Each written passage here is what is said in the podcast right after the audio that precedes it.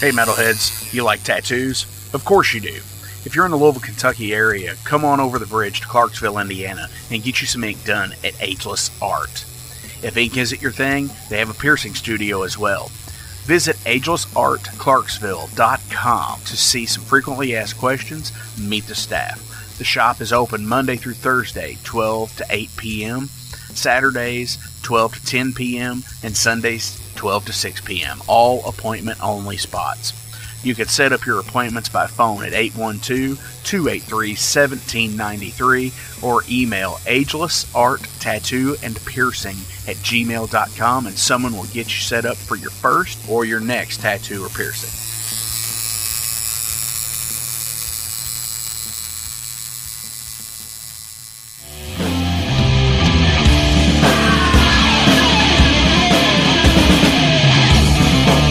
Hey metalheads, after going to a rager, what's your ultimate go-to? Mine is totally pizza.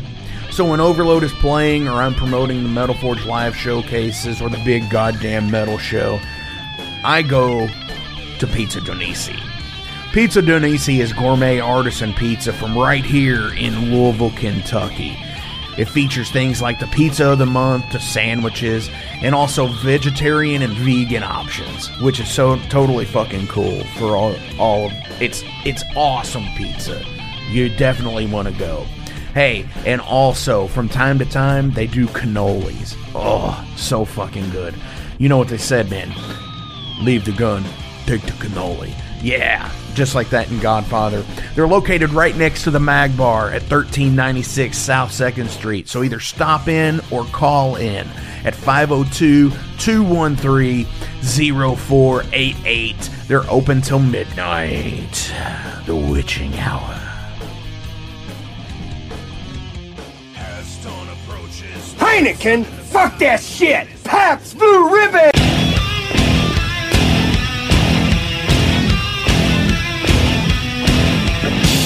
Hey metalheads, you all hear me talk about Mag Bar all the time. It is the home to the Metal Forge live showcases and is an integral stop in the ultimate underground metal tour schedule.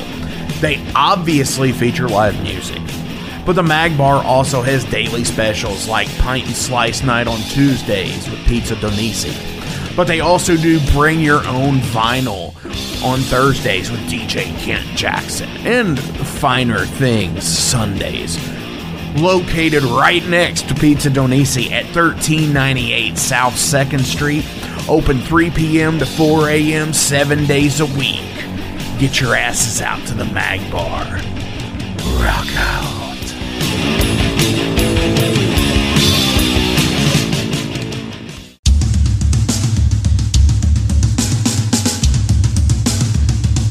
For forty-five years in keeping Louisville weird, Electric Ladyland has been there for all your eccentricities.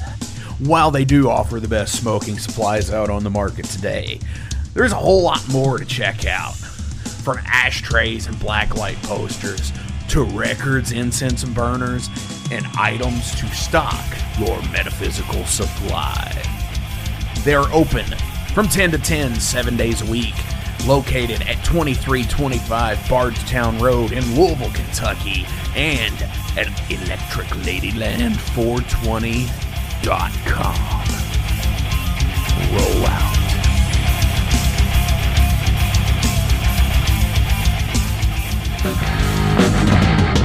In a broken wasteland, I come to my fire. I place your blood and steel upon my pyre. Oh, this is the Metal Forge. This is the Metal Forge. This is the Metal Forge. This is the Metal Forge.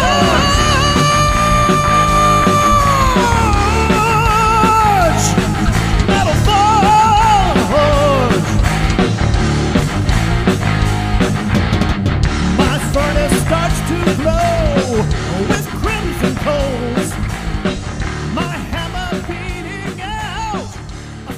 going on, metalheads? Thank you all for tuning in to this week's episode of The Metal Forge. My name is Mark Jackson, and I am your host. How the hell are you all doing this week? Holy hell, we are already two weeks into the new year. New things coming, awesome things coming. As you know, fucking Flamekeeper is kicking ass with the Alehorn, the Mudhorn, the Metal Forge, Ascent and Battery, and Metal on a Budget, and all of our own sleeves. Super fucking rad awesomeness. I love everybody who's taking part and helping out with this. Also, thank you to the to the sponsors this year, uh, Mag Bar, Pizza DoNisi, uh, Electric Ladyland, uh, Ageless Art Tattoo and Piercing. Hell fucking yes. Love everybody, and the friends of the Metal Forge, and everybody on Flamekeeper as well. You know, Maxwell's House of Music in Jeffersonville, Indiana, along with Shade Beast in Athens, Georgia, uh, the Night Demon Heavy Metal Podcast. If you have Ghosts, you have everything, uh, and so many more. Check out uh, everybody else, like Creeping Death Designs and uh, Soul Grinder Zine. They're so fucking awesome. Uh, along with Unchained Tapes and uh, Mercenary Press. Like, fucking hell yeah. I am so excited that this year, twenty twenty-four, we have already got amazing guests lined up. And this week's is another one. Again, this is a reforged episode with Brian Omer from Stonecutters. His original episode actually debuted on three six of twenty twenty, just before the world went to shit.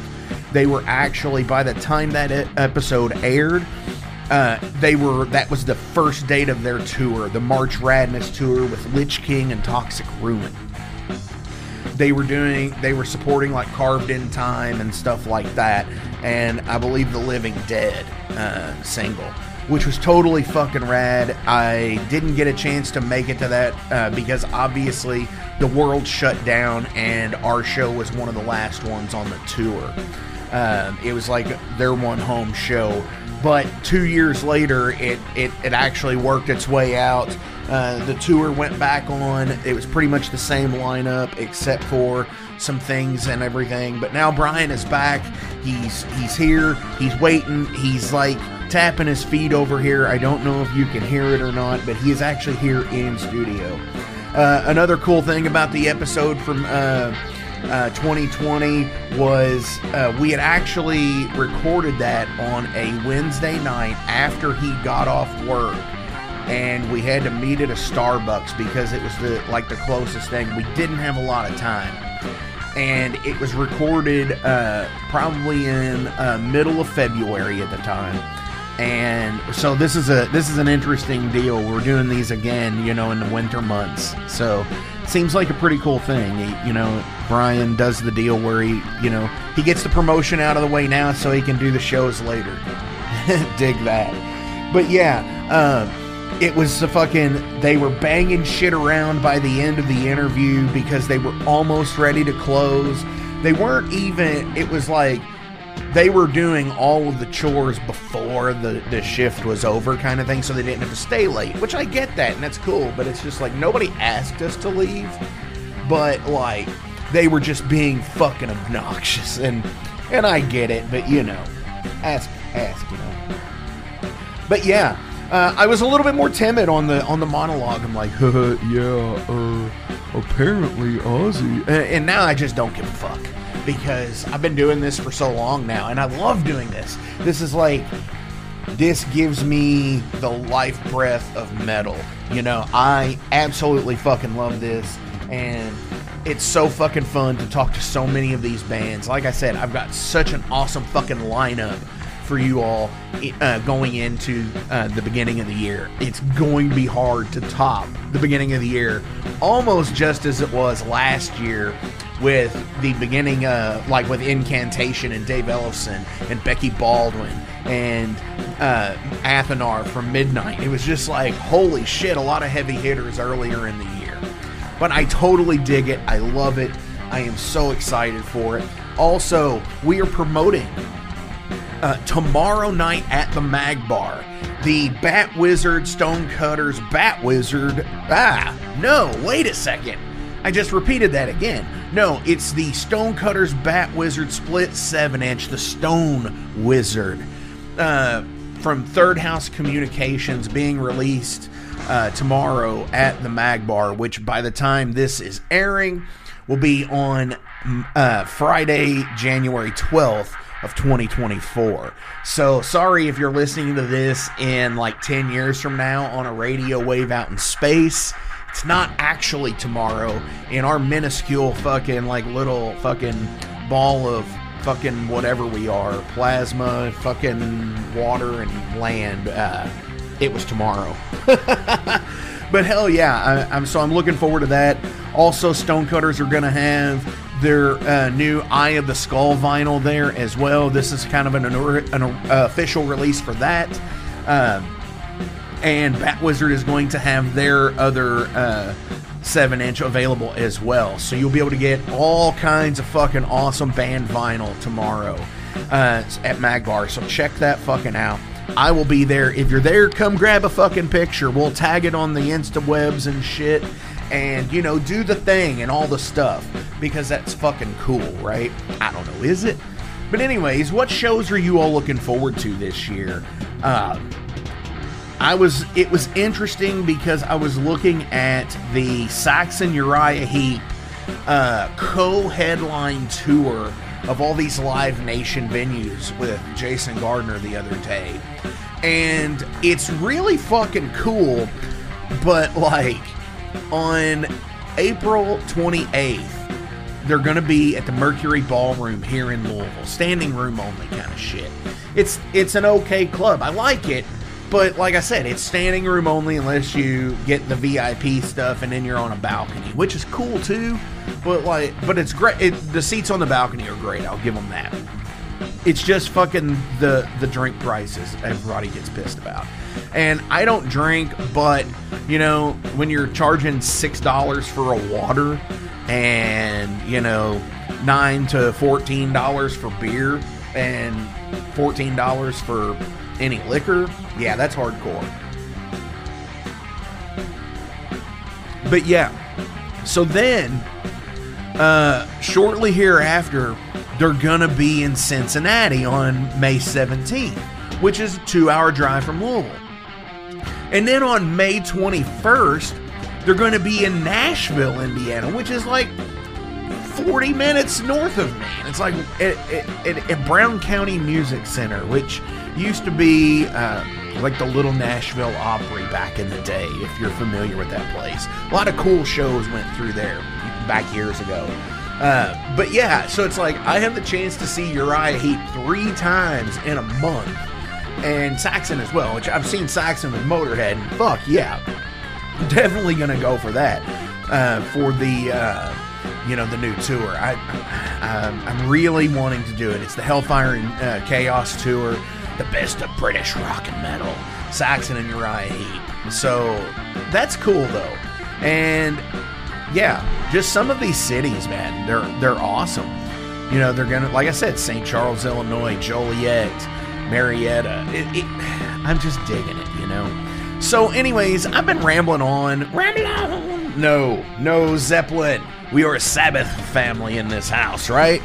Fuck yeah! I've been rambling for a while now. Uh, I'm gonna go ahead and play some fucking Stonecutters. I'm gonna go back to almost the beginning. I think what we're going to do, I'm going to play something off of Christ Hammer. This is I Would Rock. Yeah.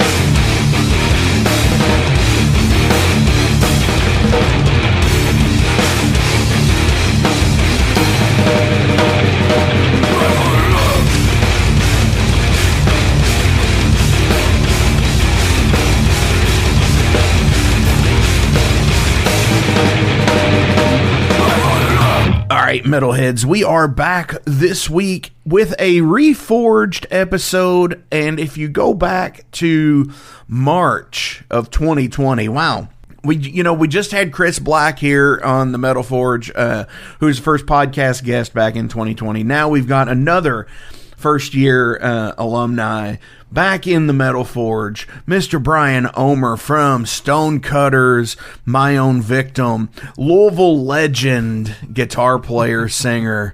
Dude, what's going on? Hey, hey, Mark. Good to see you. Good to be here. Dude, but I'm being serious. You are a legend in these in these here oh. parts. And and you know that you are. I mean, no, you're but you're such a humble I dude. Use that word, but I know you're such a humble dude that you. I mean, you you've done so much for the metal scene over the years to in Louisville that while you yourself have had a pretty kick-ass independent career, you've still stayed pretty grounded to where you are, your hometown, and everything else. So the, it, it's just interesting how like. how you've influenced other bands, you know, like mine, for example, like to, to do the, you know, how do you do the weekend thing? And then how do you build that weekend into a couple of weeks and, and go from there? Yeah. I watched you do it and, and it's like, well, shit, man, Brian's doing it. And that's like kind of the blueprint. Well, you know, it's, I'd have to say around ninety-two, I started um, I started going for it, and man, it's been about thirty years now, a little bit over thirty years if you think about it, I guess. Right. thirty-one. Um, you know, I was always pushing something, you know, show, new album. So, yeah, I mean, I've kind of I've kind of been pretty headstrong with that since around ninety-two, now that you mention it. Right. I was thinking that the other day. It's been three decades of my – about – Ten with, ten with My Own Victim, and close to, man, it's eighteen or so with Stonecutters. Right, it's hard to believe uh, because what Stonecutters, we're looking here on Metal Archives, showing you guys from two thousand and five. Yep, about two thousand five. So wow, um, so it's been about eighteen years. Yeah, so when the, as this is dropping, you know, you're about to go into, you are into the eighteenth year of this band, and sure. you know, I'm not that far behind you with Overload, which is cool, but like. Time flies. It does. It, it, it really like does. And, you know, my thing with it was when I I got another perfect day when I was probably about twenty-six or twenty-seven years old, the Motorhead album. And there was a liner note in there from where Lemmy had said uh, that when Fast Eddie Clark had quit the band, he was thirty-eight years old and he was too old to start over. So he just, he had to find somebody to replace him. He wasn't going to start all over with a whole brand new bunch of songs. He was going to continue on, as it were. Fuck him. You know, I was looking for a guitar, guitar player when I found this guy kind of thing. And I've kind of lived that motto myself ever yeah. since reading that. So that's why Overload has lasted the longest time out of my in my life next to the Metal Forge, just because it's like...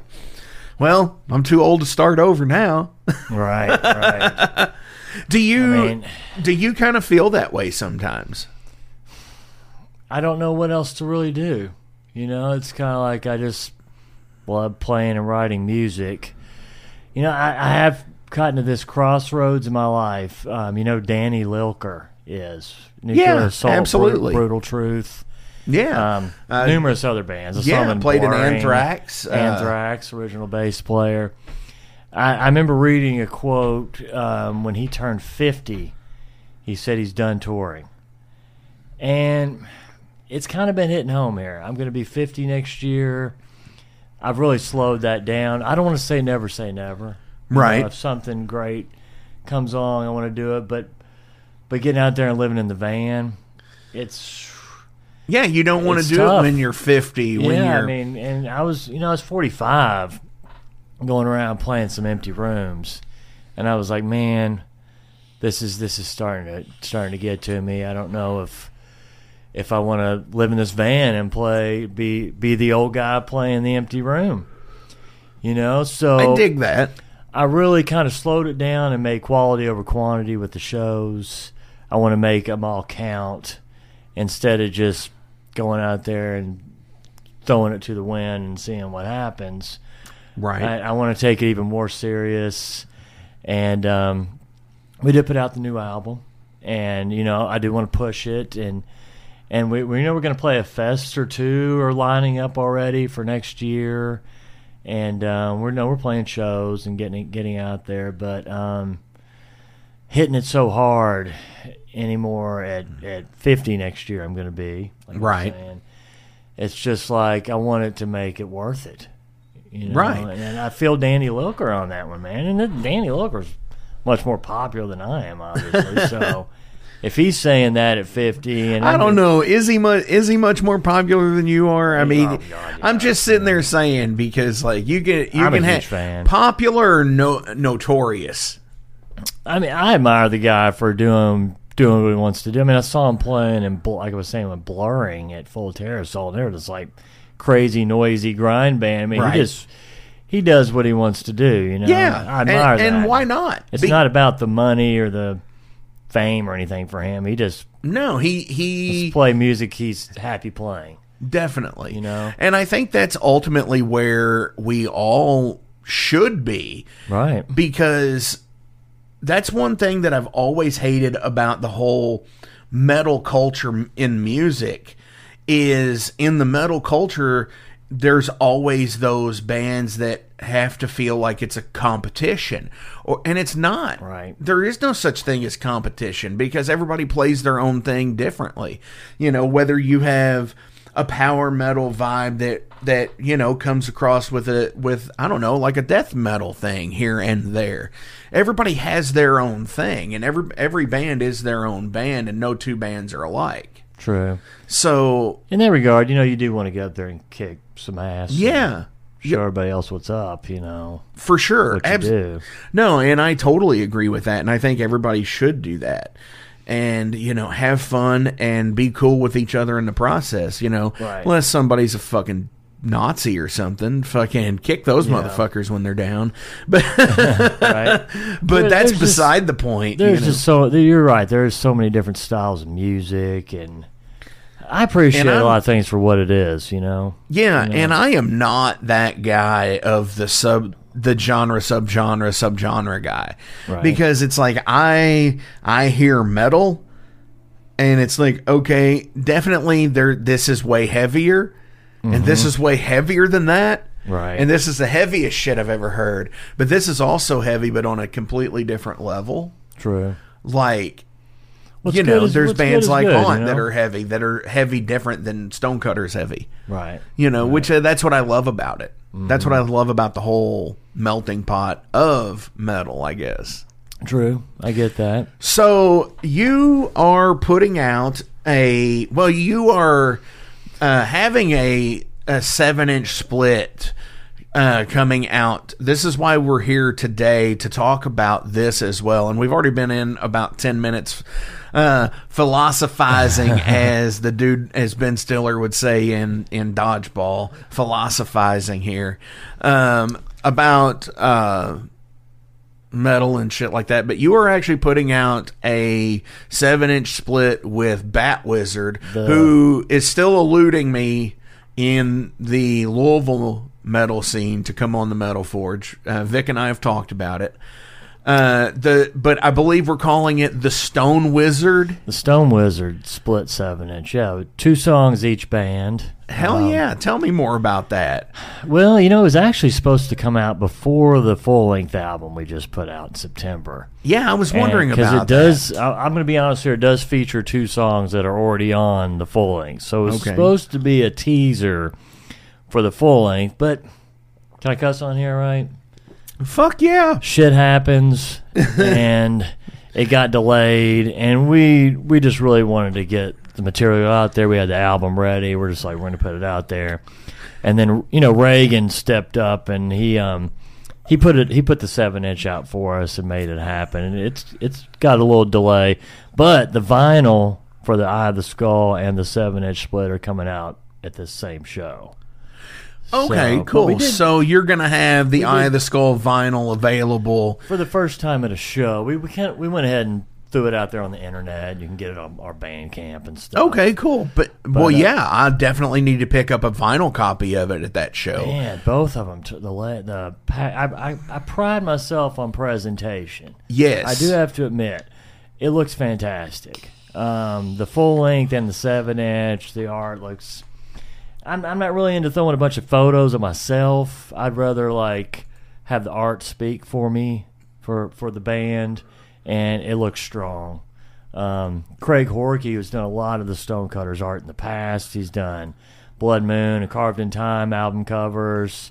He did the seven inch cover. And, okay, uh, it looks fantastic. Definitely, and I've been seeing pictures of it on, on Facebook and stuff like that, and I'm excited for it. And Third House Communication, I believe they're yeah, called. Yeah, Reagan, he's a local Louisville guy that um, he's really wanting to, to get more into putting out local music. Well, actually, it's funny that you bring him up because I actually had sent him a message earlier mm-hmm. about coming on here in the next few weeks to to talk about his his yeah. label, and because his idea for it has been really cool, and I don't want to give away too much because I want him to tell the story, but I am super excited for it, and I am super excited for this actual release show because, like I said, you know, it's it's you guys and, and Bat Wizard, and um, and you guys go back way way back together. Yeah, Vic and I were joking around that we're on a record again.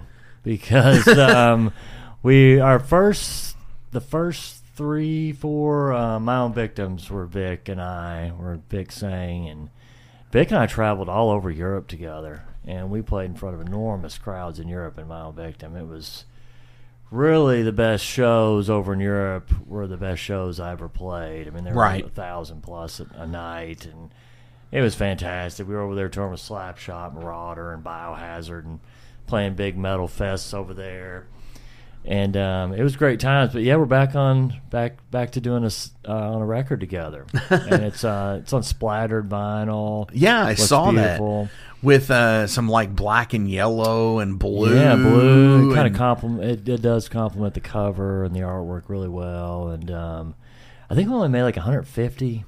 Nice copies, so I'm hoping to sell out of them pretty quick. Hell yeah! I, I know of a few other of of Reagan's releases that are coming out here in the next uh, few like months. Also, he's mentioned. So. Yeah, I know of a few others. He he and I were talking about it at the last Metal Forge uh, live show, uh, featuring The Hell You Say, Those Who Speak Evil, and Kiarn mm. uh, back uh, back in December, and we were talking about it, and it was pretty cool. He's He's a down-to-earth dude. I'm glad he's uh, back in the scene and doing what he's doing. He's, and he's an old-school hardcore metal absolutely guy. Yeah. Yep. And to be able to, like I said, to, you know, just to be able to step up and say, this is what I think I want to do. This is where I feel like I can make a difference. That shit kicks ass. And that's pretty much where I've stood with this show, you know, going into five years now. Is for me, it's been that whole thing. Is this is where I feel like my voice is. It's where it comes from, you know. It's nice, talking to yeah. ba- dudes like you, and you mm-hmm. know, spreading awareness and things of what you want to say. You know, you're going to be fifty this year, and it's and and that's so. I always talk about it because, um, you know, we're not that far apart in age. You're a little bit older than I am, uh-huh. so I totally get the you know the idea of wanting to slow down and maybe do special. Specialized appearance things, and I wish you know, and I commend that decision from you. Thank you, because that takes a lot. Because there are some bands out there that can't do that. Right. And don't get me wrong, you know, playing for a hundred and fifty dollars or three hundred dollars is different than playing for a couple of million or a couple of hundred thousand a person, even. You know, but. Ultimately, I think everybody has to have that point where it's just like, okay, what am I, what, what am I doing? What do yeah. I want to do with this? Yeah. And would it suffice to continue playing shows or just putting out albums or what? You know, thing I mean, bands these days, that. bands these days can do anything mm-hmm. because I mean, you could play with anybody at this point. I mean. For real. I mean, well, anybody alive, I would say, but you know, if you, you had a, bands like Leviathan that just released music, yeah, you know, and there there's bands like that, and I mean, I hit it, I hit it pretty hard, especially there right before COVID happened. Um, yeah, it was it was a lot of touring. Yeah, th- and, speaking of which, I want to I want to rewind back to that for a second, because that is the funniest interview to listen to. To on our, that show interview at Starbucks, yes, uh-huh. because they were so fucking obnoxious. By the end of our interview, we're trying to wrap That's up. Absolutely, I think they were closing. And they right. were, and they were like banging shit around in the kitchen, and it's giving just hints. Like, yeah, giving hints like, "Come on, motherfuckers!" And it was in. They didn't stop us. We're like, hey, no, we're, we're, we're. It's like, fuck you. We're doing a thing here. And uh, but no, I I uh, interrupted. Continue. You were talking about, uh, you know, bands that just you know release music. Yeah, I mean, I thought about going that route eventually. You know, I mean, I mean, honestly, I love him to death, but I could honestly see Chris being down for that. Yeah, yeah, I mean. Because Chris is a studio genius. I mean, you know, he is he's, he's got, really fucking amazing well, in the studio. He's got a whole studio in his basement. And right. He's been recording there, and he's been recording other bands. For for a long time. Yeah, yeah. And he's really good at it. And I kind of get where he, he really gets into that vibe. And honestly, he's he's ready to play out. He's told me, you know, whatever you want to do, he's he's down down for it.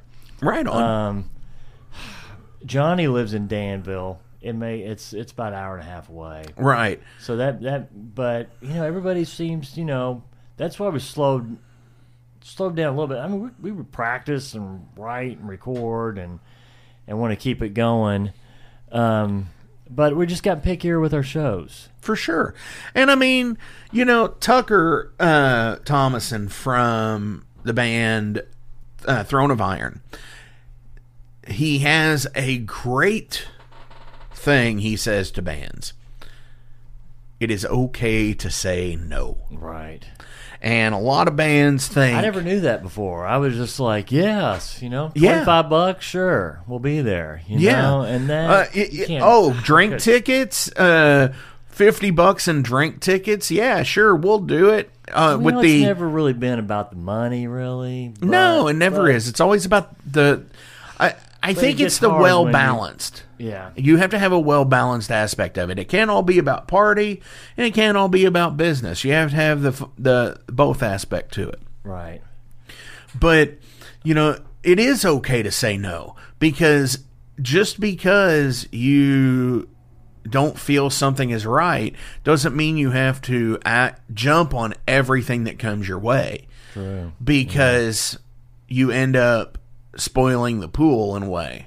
Mm-hmm. And, you know, and I think everybody does that to a degree. And I think everybody has to learn that. It's a little bit of maturity with it as well. Right. You know? And, and, you know, I've seen bands, even in even on our town, that it seemed like they jump on every bill for a time. Mm-hmm. And it's just like, wow, they're playing again. Wow, they're playing again. And I, my band has been that band before too. So I'm gonna I know how that goes. Yeah. And but there is there there is. There's always that band that's always there. I feel like we've gotten a bit of established where we don't need to say yes to everything. And I want it to be special, you know, when we right. play a it, show. You it does to, need to be. You want it to really count. For sure. And, you know, really, like, local, I'm down to, like, a, one or two shows a year. Right. You know, that, I just don't want to burn it out. And we do have a new album out, so it's like I, I want to play a bit and push this thing and we've well, got some yeah. product. And I think that's ultimately the the idea of doing weekend shows is really where it's at, I think, for, for my personal Jace, experience. That plays bass with us, Jace right. on bass. He's also in She. Yes. And and Crown of Serpents. Yes. And, um, you know, She does the weekend thing. Yes. And it kind of it really is working to their advantage, I feel like. You know, they, they work their day jobs, and then they go out, and, you know, we're a good centrally located spot. We can get to Indianapolis, Cincinnati in less than two yeah. hours. For sure. We, we ran up to Chicago, had a great show in Chicago. You know, it's like five hours. Mm-hmm. We've done Indianapolis, Cincinnati, Nashville. And Uh, Nashville, Tennessee. Detroit, you're getting around a three to five to six hour deal. Uh, Saint Louis is to, about four and a half mm-hmm. hours. You don't have to kill yourself to, to play music. Exactly. Where we are, you know? Yeah, and, and you know, you can shift drive if you needed to on the way back if you're not staying the night at these places. Right. And, and it's absolutely fun. And that is one thing that I do love about where we are is we could, anybody could do a... technically do a week tour and still, you know, basically be home to go to work the next day if you wanted to. True. Play Metal Monday here uh, uh, at Highlands Tap Room and on Mondays. That's well, no, for sure. Uh, and then play in Indianapolis on a Tuesday and who knows, whatever. Yeah. And still come back because it's it's doable. Play Lexington one day. I mean, I, I do commend bands that get out there. I've been there. And it, it could be hard and fun and good and bad. And it has its ups and downs. But, you know, I'm just it's just that me at my age and, and being older, it's it, it makes more sense to... to not kill myself to do it. For sure. You know. And I'm and I'm down with that. So when you did go on tour, how did you sit there and say, okay, this has got to change? When did you change on tour to go from, let's say, of mm. crashing at somebody's house into to the gig and then going to say, okay, we're I want to go to a museum. I want to see some of these yeah. fucking places. That were, when did that change stuff, for you? I, I enjoy that part, getting out and doing it. You know, I just felt like I, I'd slept on every floor across the U S A. um We went out to California four or five times and back, and um, New. I'll be honest, New York was not never great to us. There were certain spots that it was it was really hit and miss. Right. I really liked going out and and doing the shows we did with Gwar and Goat Horror. Um, we did a little um, few shows with Macabre. Right. I really liked them. We did a weekend with Demolition Hammer. Right. And it was awesome. And I really liked doing that a lot. You know, going out by ourselves, it was rough. Right, because you know? You're planning everything. Yeah, we're doing it all. And, you know, obviously the turnouts aren't going to be as good when we're by ourselves going right. out as opposed to, like, piggybacking off the bigger bands, which I really enjoyed doing, which I... Which which was helpful for us. Right. You know, to go out and, and have an audience there already. And um, I don't know, it was a lot of ups and downs. I mean, it was good and bad. And we, you know, we did some good tours on our own. We did some awful tours on our own. Right. Um, it was just such a... Oh, yeah. I mean, it's a, it's such a hit or miss business. It is. I mean, and with the with promotion, yeah, I mean, you, you've got the... If, you're, if you've only got locals on the show... I mean, you're really doing a fifty-fifty shot there because you only know from what you've heard from the guys. Right. Or, or, or the people, I should say, in the band. Right. Um, so, yeah, it's totally a hit or miss thing. And that's the other thing, too, is you used to be the go-to guy here in town about what to find metal-wise. Because you used mm. to work in a record store. I worked at Dear Ecstasy for seven years. And you used to be, from what from what I always remember, it's like, if, if there was something obscure that you needed to know about, talk to Brian. Uh, that's yeah. what everybody, that's what, every, what everybody said. Talk. Hey, go talk to Omer at Dear Ecstasy. I was the metal guy at Dear Ecstasy. And um, I don't know, as I was deep into into it. You know, and still am. But, um, I mean, that's... I mean, that's back when people bought music, you know. It's, it's well, such people a, still buy music. Right, streaming. It's it's different. I mean, it, I think Spotify and stuff is really well. I think if you have, if, I think if you have a centralized store, like if you have a metal store, I think you would sell more metal music uh, rather than a. a I, I, don't get me wrong. I love brick and mortar record stores, no matter what. But, you know, when you're having to sell fucking fourteen thousand Taylor Swift copies right. versus fucking one hundred fifty fucking copies of Exodus or some shit, You know what I'm saying? Money's in the Taylor Swift. Yeah, exactly. And now, but actual metal record stores are out there. You know, Catacomb in Dayton is a great one. Uh, What's just, the one in Indianapolis the Doug guy owns? Um, um, I, can't I can't think of it. Uh, so, but we'll come back to that. But anyways, you know what I'm saying. So doing stuff like that versus, uh, I think that would be a cool fucking thing. And, you know, I mean, it, get into it like the the Brian Omer fucking vault. I mean, people. I've been trying to help people with shows, but now it's kind of just the Metal Monday thing. I'm really mm-hmm. booking, and um, I kept all. I mean, I tell you what, twenty twenty-three was great for it. I had it all um, up until like right now. It's kind of just. It, Wintertime, it's well, yeah. It down. Always seems to around this time of to year, quote. I don't want to say die off at winter, but it always seems like about the middle of December to about the middle of January. Right. Um. You know, a lot of people around here. It starts to get cold. It starts to get into the into the. Up until this point, though, the last two with um Redivider and Mutilatred. And the Municipal Waste guys, black metal band, mm-hmm. um, Morbicus. I think yeah. it's called.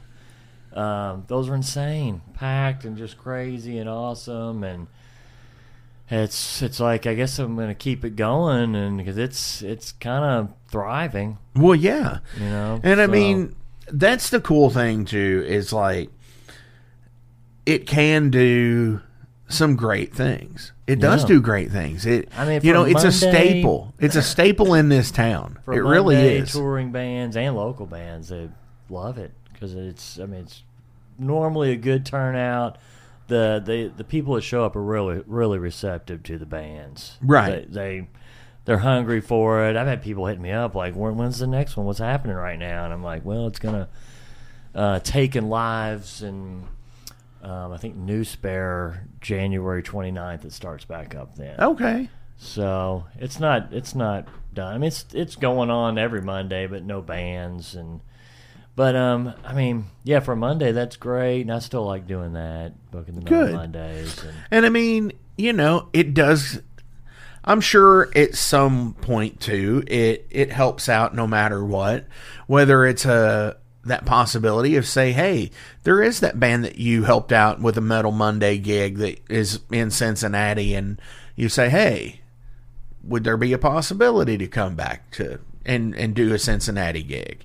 I get that because hey, it that's how the that's how the music scene is. We all are out there to help each other. Yeah. You know, and that's how touring is. I mean, we all do the show trade thing, right? Yeah. yeah. At least I do. I mean, I try to help people out with giving them shows. mm-hmm, mm-hmm. Um, before we switch over to Derailed. Um, Derailed. Which is the five random questions segment. Um, Eye of the Skull just recently came back out, or came out, I September, should say. September, we did the big release show in September. It's got right. ten songs. Um, Tim Lehigh does my tattoos. He did my back piece. And insanely awesome tattoo artist. He did the artwork for it. Uh, I'm really happy with it. Everybody seems to think the cover's great. It is. I do like it. Um, but, dude, but that's one thing that I'm going to say that you've pretty much always had. I think you've always, like you said, you presentation matters to you. Yes. I think artistically, Stonecutters have always had really good album covers. Yeah, I want to make sure that is always a thing with this band. You know, because I, you know, I don't want to be arrogant and throw a bunch of pictures, like I said, a bunch of photos, you know. A little bit of band photos, but I would rather have the art kind of speak for us. For sure. I, I like I like doing it that way. Um, well, yeah, because everybody I think out there who is into metal is into metal based on the artwork too. Yeah. When, yeah. Because I know whether it have been Annihilator or Kiss or you know even Ted Nugent. I mean, yeah. And I hate to hate to bring him up, but you know, there is that cover of Cat Scratch Fever or, uh, uh, what is it, Scream Dream, where his arms are fucking the guitars and shit like mm-hmm. that. That's just so wild and crazy artwork that you're, you know, and then you get into the obvious people like Slayer and bands like that. Right. But But yeah, I totally dig the... I like keeping the band a bit of a mystery with that and having the art kind of just speak for it and mm-hmm. be, a, be a visual thing like that. And, and with that said, um, ten songs on there, and we do a, we do a Death cover on the physical copies. Right. Um, I'll go ahead and say we do Within the Mind off Spiritual Healing.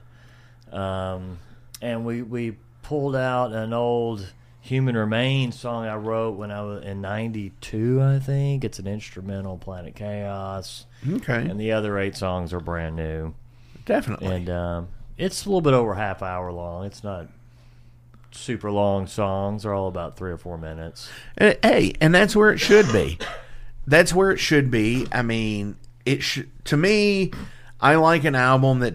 that doesn't sit there and it, it doesn't get long in the tooth and it doesn't have ni- uh, nineteen repeats of the same part. And, right. and um, before we started rolling, you were talking about a band that I try not to mention on the show and um, because they get so much press any other time. That's uh, Metallica. Oh, God damn it, dude. Logo-wise, visual... No, no. I mean, they just get so much other press, I try not to mention them on the show. But, uh... kind of Cliff Burton era. But, no, what I was going to say... Where, where was I going with that? About... I can't remember where I was going with it now. Well, um...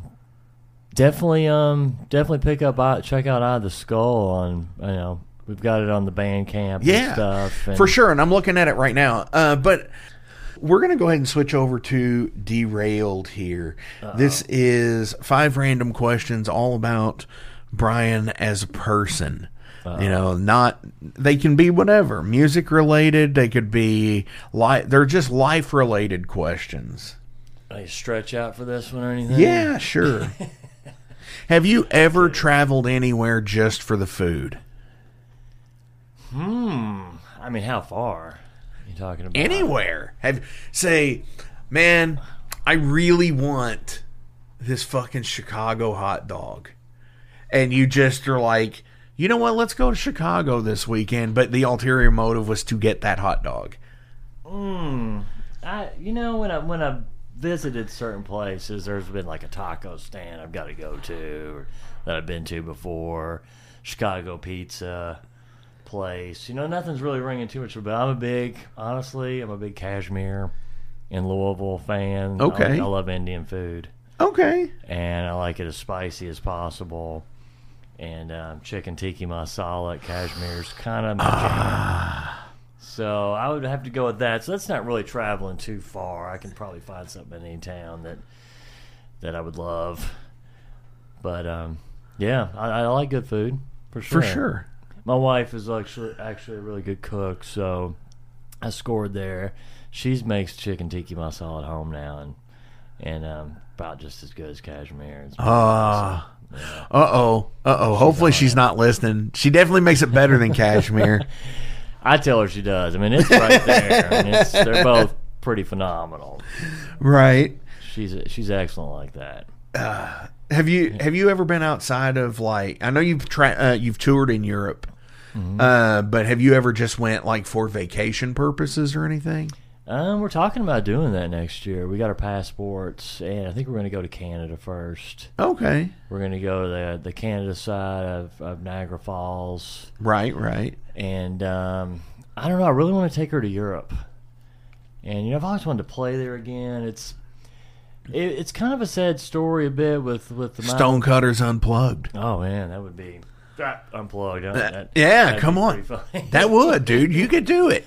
Like Nirvana here. No, f- oh, no, fucking. Pull it off. I'd, dude, you could do it. The vocals would be a little weird. Uh, Acoustic style.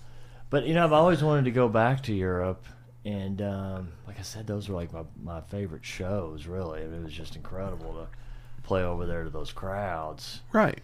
And um, I want to take her over there and show her Germany and, and Holland and.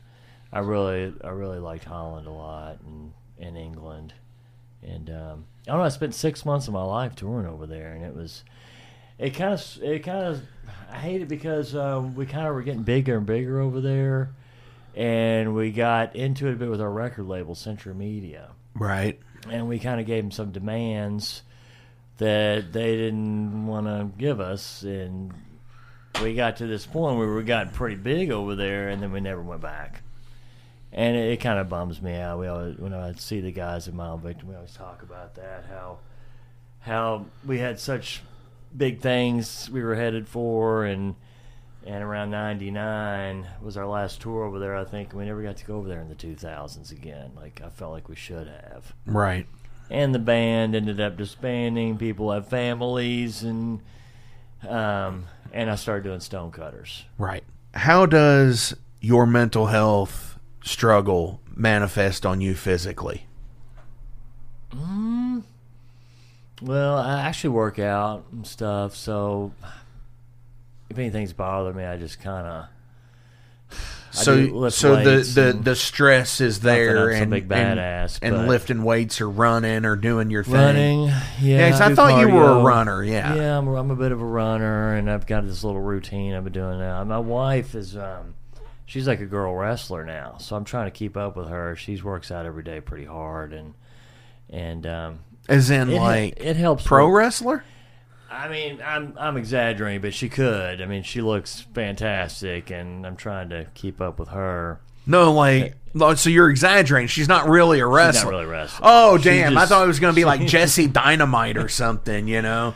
Uh, names I won't say for her. But, yeah, she's huh? tough. My, my wife is tough. Yeah. And, um, and you know, I want to be tough with her. So um, her and I talk through things, I guess I should say, too. And, okay. Uh, yeah, she helps me out a lot, and she's there for me. So, I don't know, we confide in in stuff. So I guess that's how I deal with it. Well, yeah, I mean, I, I get that, and that, that that's awesome because everybody has their own thing. And, you know, and I think it's a lot of thing in music is a lot of people, you know, we talk about it, but we never really, like, you know, we never really talk about it. We we write it out in song, I guess, is what I'm trying to say.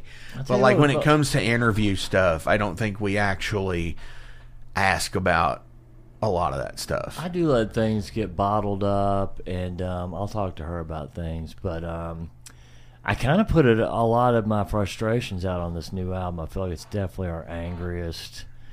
And I had a lot to say. You know, we've been through COVID. I went through a bunch of band drama that a lot of people know about, and um, instead of letting it bottle up or anything, I just kind of put it in the lyrics.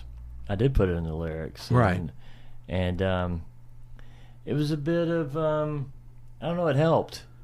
It um, helped me move forward, and um, and it was a way of dealing with it, and it made me feel better, really. Instead, definitely, yeah. And I mean, that's awesome because the the cathartic aspect of being able to write it out, you know. So, by, based on that, do you ever get to the point where you've done that before and say there's a song that you no longer want to play because you're not in that headspace of the same way you wrote it, so it doesn't feel the same? No, no, I think I can sing everything that I put down in in words. Okay. Yeah, I feel comfortable. Okay. Um, because I've been that guy. I mean, like, right? I don't feel that way anymore. Right. So it's hard for me to do it because I didn't like the person that I was. So I wrote it out, and now it's like kind of it's like, but I hated that person that I was when I wrote that. Because like if it was like a really scathing song, like where I called somebody a motherfucker mm-hmm. in so many words, mm-hmm. uh, yeah. So I mean, there's a let the past be the past thing, and I get that too. But um, nothing I feel like I can't repeat and sing about. And for sure, I feel okay with it all. I feel comfortable just singing about it still. Hell yeah. It. Uh, Jaws or Jurassic Park? Jurassic Park. Really? Yeah, yeah. I don't know. I mean, it, Jaws is good. I did watch it. The second, third one are horrible. I'm kind. I'm a kind of. I'm, I'm a dinosaur guy, really. Okay. I mean, I'm so the, the, the sharks don't get you. you. Do you go to the ocean? They do freak me out a bit. Do they? Yeah. Do you, do you swim in the ocean? Yeah, yeah. I'm not. I mean, seeing these shark attacks do kind of scare me a bit, but I would I would get in there. I I'm not too scared. The chances are slim. So, but, you know, I've got dinosaur tattoos, quite a few. Really? On me. Uh, pterodons and T-Rexes and fossils. And I, that's interesting. Yeah. Hell yeah, man. Yeah, I mean, right here in my arm, we've got this T-Rex, and he's kind of running into fossils, like he's going into extinction. But behind him are, are pterodons and and um, volcanoes and stuff, and ribs there. He just had a little snack. Hell but, yeah, uh, dude. Uh, so King what? Kong, I'm a big King Kong. The original nineteen thirty-three. Yeah. Kong. Um, yeah, you were admiring uh, The Bride on my wall in the living room. I'm a big room. Universal horror fan. Absolutely. I like Hammer, too. I just saw Curse of the Werewolf. God, man, that's, that werewolf it is phenomenal looking. He looks so good. And I like Lon Chaney Junior's um, Wolfman. Hell yeah. Universal. And I've got a Bride of Frankenstein tattoo, and sci-fi and horror a bit of my thing. I like the older stuff as opposed to the slashers. Okay. Right. But uh, it stops at about eighties for me. I like the C G I new stuff. I'm, I did see the new Godzilla minus one. It was awesome. Yeah. See, I uh, I like the original Universal stuff, like the the thirties and forties. You yes. know, the the Mummy and mm-hmm. uh, all Lugosi. And yeah, and Dracula, Lon Chaney, you know, Karloff. Wolfman, Karloff, yeah. all of that stuff. I, I love all of that. Um, all the way up into the, you know, the, the sixties, fifties, sixties, seventies, all of the, you know, start of the real trash era, mm-hmm. um, uh, when like most horror was like unrated or, or almost considered X-rated because of the blood and shit like yeah. that. Um, well, I just watched Psycho the other day, and it's right. very, li- very little blood. Yeah. But God, man, it's so creepy. Anthony Perkins is just... Oh, it's, it's yeah, so, still is to this day. He is. You know. It's And then the Psycho two, they kind of tried to add all this gore, and it, it kind of jumped up, and it's twenty-five years later, right. I believe, there. And it just... I didn't like it as much. I like the black and whites. I will say my favorite actor that will never be topped is Lon Chaney. I just... I know a lot of people... Don't go back to the silent film, but Phantom of the Opera, Hunchback of Notre, Notre Dame, and um, London After Midnight. It's to me that is just because they couldn't talk. It's all in this motion, you know. Right, if it's all look, the imagery. If you if you if you can find any Lon Chaney documentary just to see his history, his, his parents were deaf, so he was like all about. Right. His skills with his hands, and there were no, you know, there's silent films, and you watch them, and it's just, it's just, you can't top that, I don't think. I mean, Brad Pitt is not going to, not going to do right. that. Right. Hell no. Definitely. So, twenty years from now, okay? God, I'm going to be seventy. You're going to uh, be seventy.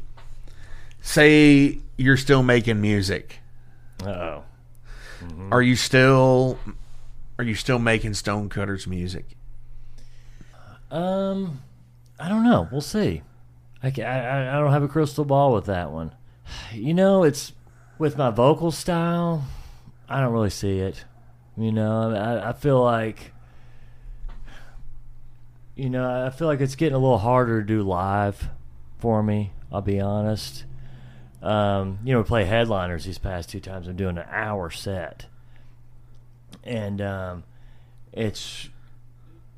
It's a lot of, right? You know, the real guttural, yeah, real guttural, and you know, my favorite singers are like Blaine from The Accused, and I'm pretty sure he's still doing it, right? And you know, I mean, Mike from My Hate Gods get up there and puking and all that stuff, and and um, with the vocal style, that's why I'm kind of leaning more towards the recording because I can do it on the albums, but.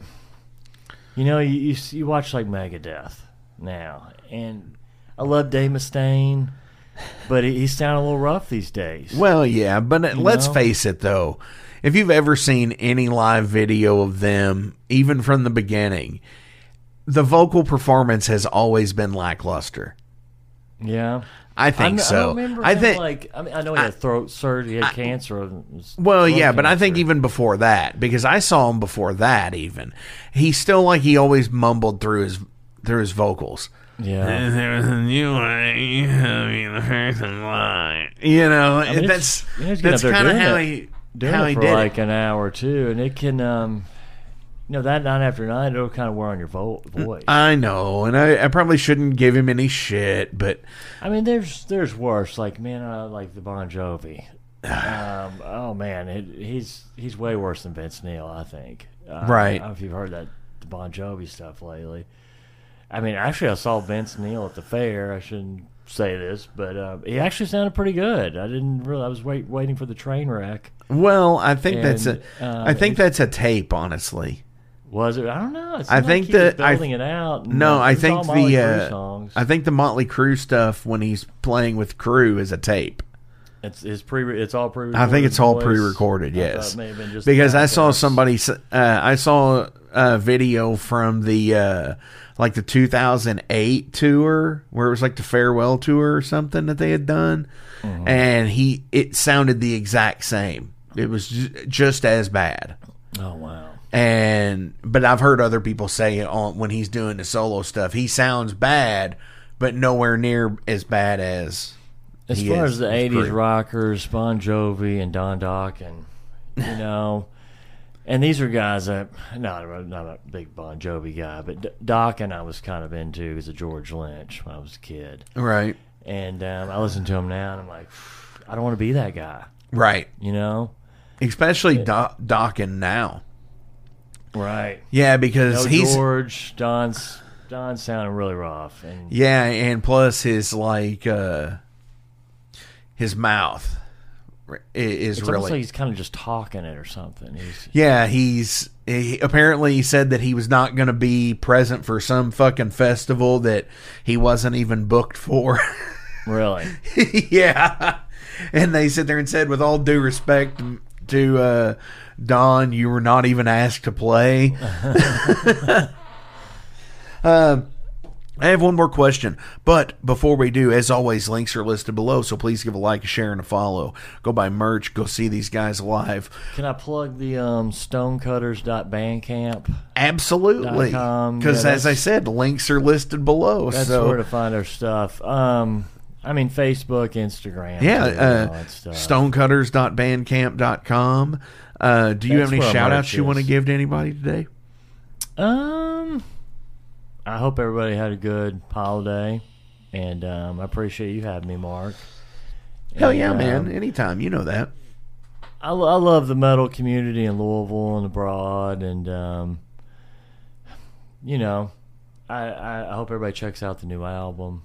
I'm, I'm really stoked on the way it turned out. Um, well, it was definitely on my uh, September album picks. Right. For uh, I remember you hit me up, tell me, tell me you liked it, and you were going to play. Yeah, and, and we so. and we did that. You know, that was hell yeah, man. I mean, like I said, it hit the spot. It's a, it's a, it's definitely a one sitting album, which you know some albums can get really bad about that, mm-hmm. and um, and that's what I like about it is I can just sit there and throw it in and say drive to my brother's house who lives half an hour away, and. Listen to it on the entire way there. I feel like our albums, you know, they have they always have like uh, certain clean guitar parts. Right. We kind of we break it down, and then we'll do some crazy solos, and it's really got a lot of flow to it. I feel like you know, it's not just kind of rah rah rah on your head. It's not like a Cannibal Corpse album or something right. where it's just pound pound pound. It does. We get a little Pink Floyd-y at times, and you know I love Neurosis and and and stuff like that. Where you know you got some, we get slow and fast. Right. I like to think you know I I kind of like to think of it as like a Sabbath meets Slayer kind of thing. You know? I can see that. Yeah. You know it gets doomy. We get we have some acoustic-y parts and we yeah. get fast. And, and you, I, I can sense solos. Some of the hardcore scene in there too. Yeah, like the like some of the, the old school hardcore. Yeah, where it's just you know it's got the D beatish da na na na. Yeah, I like um, I still like that part of it all. You know, so I try to incorporate that and make it work. Definitely, and, and, and it, it seems to work for us and our advantage. Hell yeah, man! That's been a big stone part of Stonecutter sound. I feel is the diversity of the the songs for sure. So, dude, Brian, my final question of the day. Uh-oh. Mm-hmm. If you could switch bodies with any person for twenty-four hours, who would it be? And what is the first thing you would do as that person? Living or, or dead? Well, it says you could... Sw- it doesn't really say that. So I would have to say... I would say living, because depending on some people, you might be either never found, John Denver, uh, or uh, maybe that would be cool. Maybe you could switch bodies with John Denver and he's living in the fucking Pacific Northwest somewhere, just off the fucking grid. Uh, but no, like, I would say living, yes. Living, okay. Gosh, I mean, I was thinking of, like, dead people that I admire that, you know, it seems like, you know, I don't know, everybody's... That, has their things on Pantera. I, I personally like them, uh, but you know, Dimebag would be an awesome guy to oh yeah live vicariously through. He yeah, to li- uh, live a day in his life, yeah. a twenty-four hour let's, day let's of party of with his. all the other rock stars, and and uh, you know, he was a bit of uh, uh, Eddie Van Halen, I feel, of of, of our generation. Um, Hot take somebody, is I am not a Van Halen fan. Not a Van Halen fan, wow. At all. Uh, really, I oh. am. I love some Van Halen. Uh, David Lee Roth, Sammy Hagar. Neither. Neither. Really? Uh, Eddie who, Van Halen? Uh, who's the other the other guy? Uh, Gary Cherone. Yeah, yes, yeah. Gary Cherone. Uh, no, not a fan of any of them. This is just not, dude. I what mean. What about the, um, gosh, I'm going to bring up a sore subject. What, what about the Pantera thing? Oh, come yeah. on, man. We've talked about don't that. Talk on, about this. We've talked okay. about that on here till it's... I mean, I don't care. It, at this point, you know, bi- people are going to bicker. People are going to fight. People are going to do what they do. Yeah, I'm, I I'm mean, you know, it's... It, is it Phil whitewashing his history at this point? Is it... Is it all about the money? Is it all about Rex? Is it, you know, because the rumors are out there. It's like, oh, Rex apparently had cancer and they were doing it for him for a last hurrah oh, for him. And then they're like, well, is it Phil because Phil's whitewashing his history with the whole white power thing? Hmm. It's like, is it? And then there's then they're fighting about, oh, would the brothers have would have done it? Uh, vice versa, had one of them, had Vinny still been alive, or or what? Is they all doing it for, for the Everybody, cat and the money? Everybody's besides me, I guess. I mean... You know, it seems to be all four, but I just, to me, it was the brothers band. I get that. But I mean, you know, that's one thing that I really did like about the Gibson interview with Rex, is it really lent a lot to the history of that band. Dude, Brian, thank you so fucking much for yeah, coming into Metal Forge I, this I week. I could babble this stuff for hours. I know, me it. too, dude. Uh, on our way out today from the new album, Eye of the Skull, what do you want to play? From the album? Yeah. Um, the title track. Fuck yeah, you heard him. This is Eye of the Skull. Yep. We good? Yeah. All right, that went pretty well. Nice.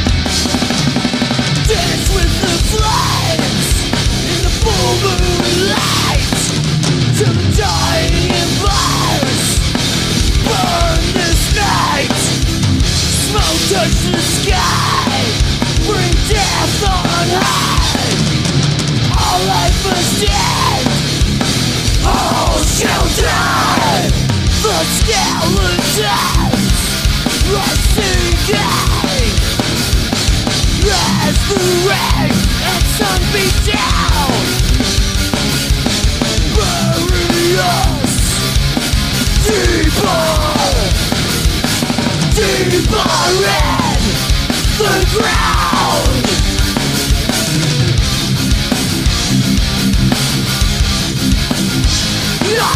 the Skull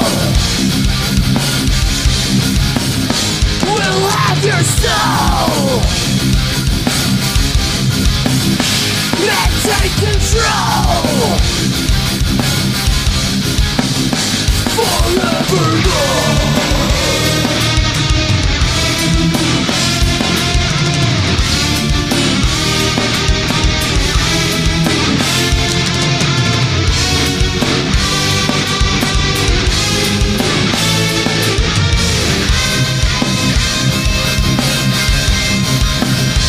Darkness moves down as wings unfold.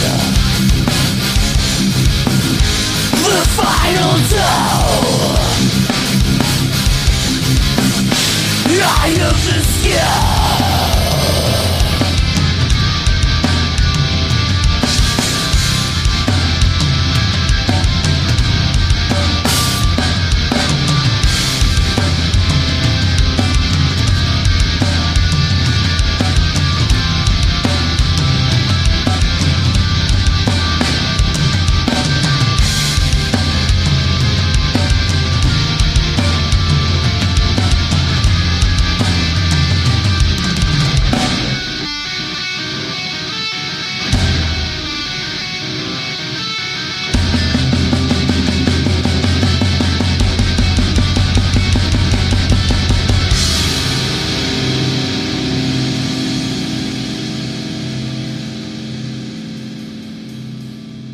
Welcome to the night.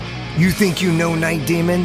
Then the Night Demon Heavy Metal Podcast is for you. Step into the darkness as we peel back the curtain to give you an unprecedented, all-access look into the mind and the heart of the demon.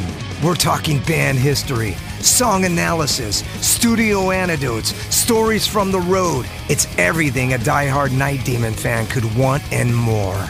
This is the only place to learn the inside scoop, the deep dive trivia, the untold tales from the band members themselves and those closest to the Night Demon story. Need more? The sacred Night Demon crypt will be pried open to reveal demo recordings that have never before seen the light of day, all with in-depth commentary by the band and the people who were there for the writing and recording process. This is a gold mine, a treasure trove of all things Night Demon. Head over to night demon dot net. or wherever you listen to podcasts.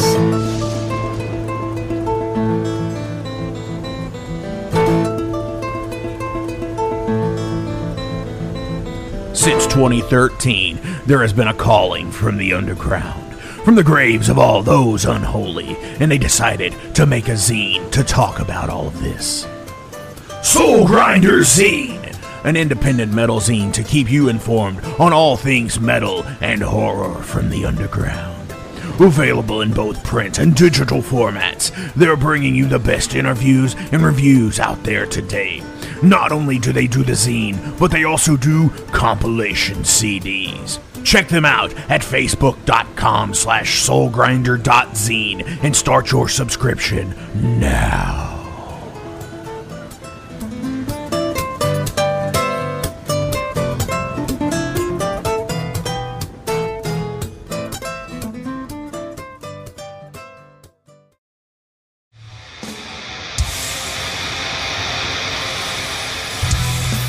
Hey everybody, let me tell you about the new sponsor to the Metal Forge, Unchained Tapes.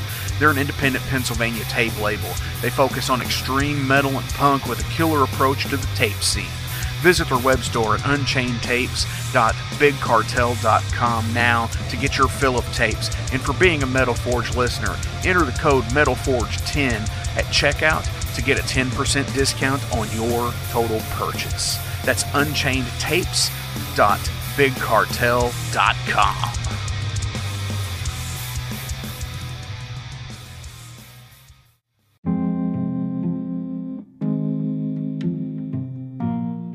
What's up, Metal Forge fans? This is Alan Bishop, the alchemist of Indiana's Black Forest and head distiller at Spirits of French Lick. Do you find yourself drawn to the unexplained, fascinated by the Fortean, or enchanted by the paranormal? If the things that go bump in the night resonate in your mind, then tune into my brand new podcast, If You Have Ghosts, You Have Everything. featuring first-hand accounts, collected stories, interviews, history, and speculation related to all things not of this world. Available now on Anchor, Spotify, Google, Amazon, and more. Set back, relax, and remember, if you have ghosts, you have everything.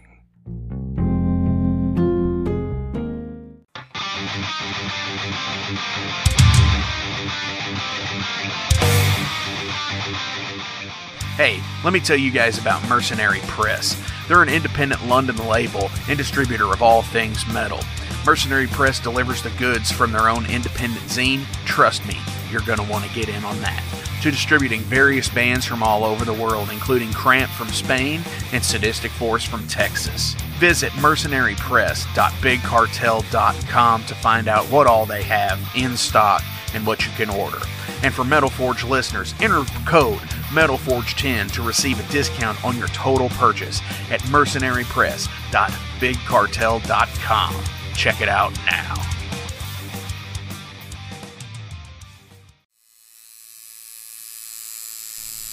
Hey Metalheads, it's with great pleasure I get to tell you guys about a new sponsor to the Metal Forge, Ageless Art, New Albany.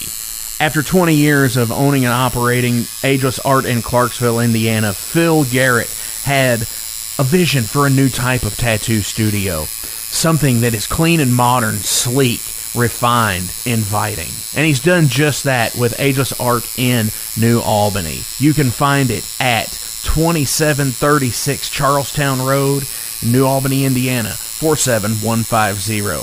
Business hours are Monday through Saturday, eleven a.m. to seven p.m. Sundays are twelve to six. All sessions are appointment only, so give them a call and go get you some new ink. Or if it's your first time, go get your first one, baby.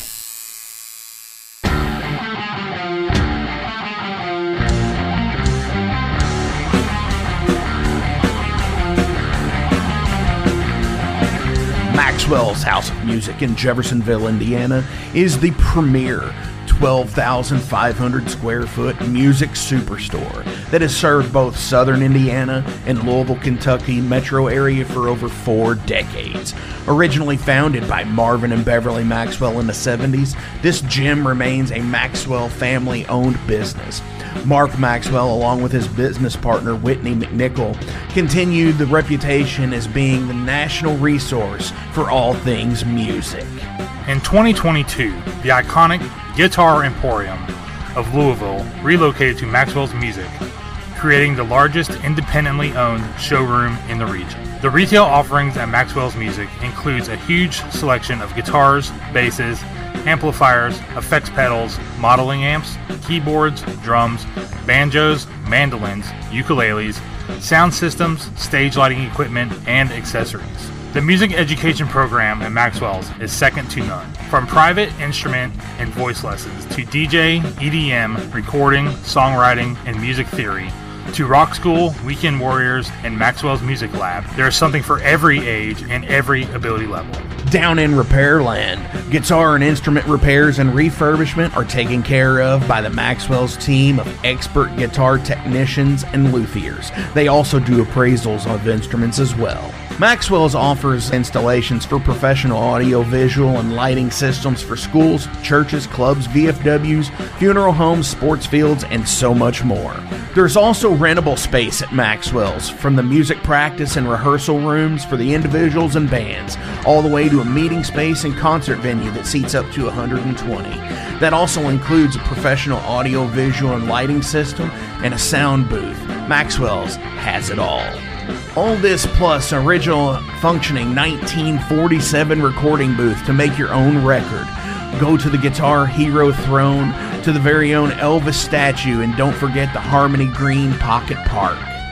There's a reason the Maxwell's House of Music in Jeffersonville, Indiana has been recognized by the National Association of Music Merchants as a number one award-winning best store design, as well as top one hundred music store year after year.